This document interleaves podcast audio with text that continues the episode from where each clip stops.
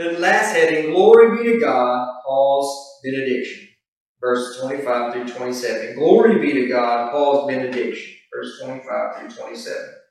Now to him who is of power to establish you according to my gospel and the preaching of Jesus Christ, according to the revelation of the mystery which was kept secret since the, since the world began, but now is made manifest, and by the scriptures of of the prophets, according to the commandment of the everlasting God, made known to all nations for the obedience of faith.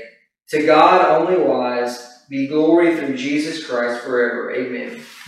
Paul was given the revelation of the new covenant. The new covenant was a secret before it was given to Paul. Obedience to the faith is knowing what Christ has done and walking it out. Obedience to the faith isn't just knowing it, it's walking it out. Amen. And we are done with the book of Romans.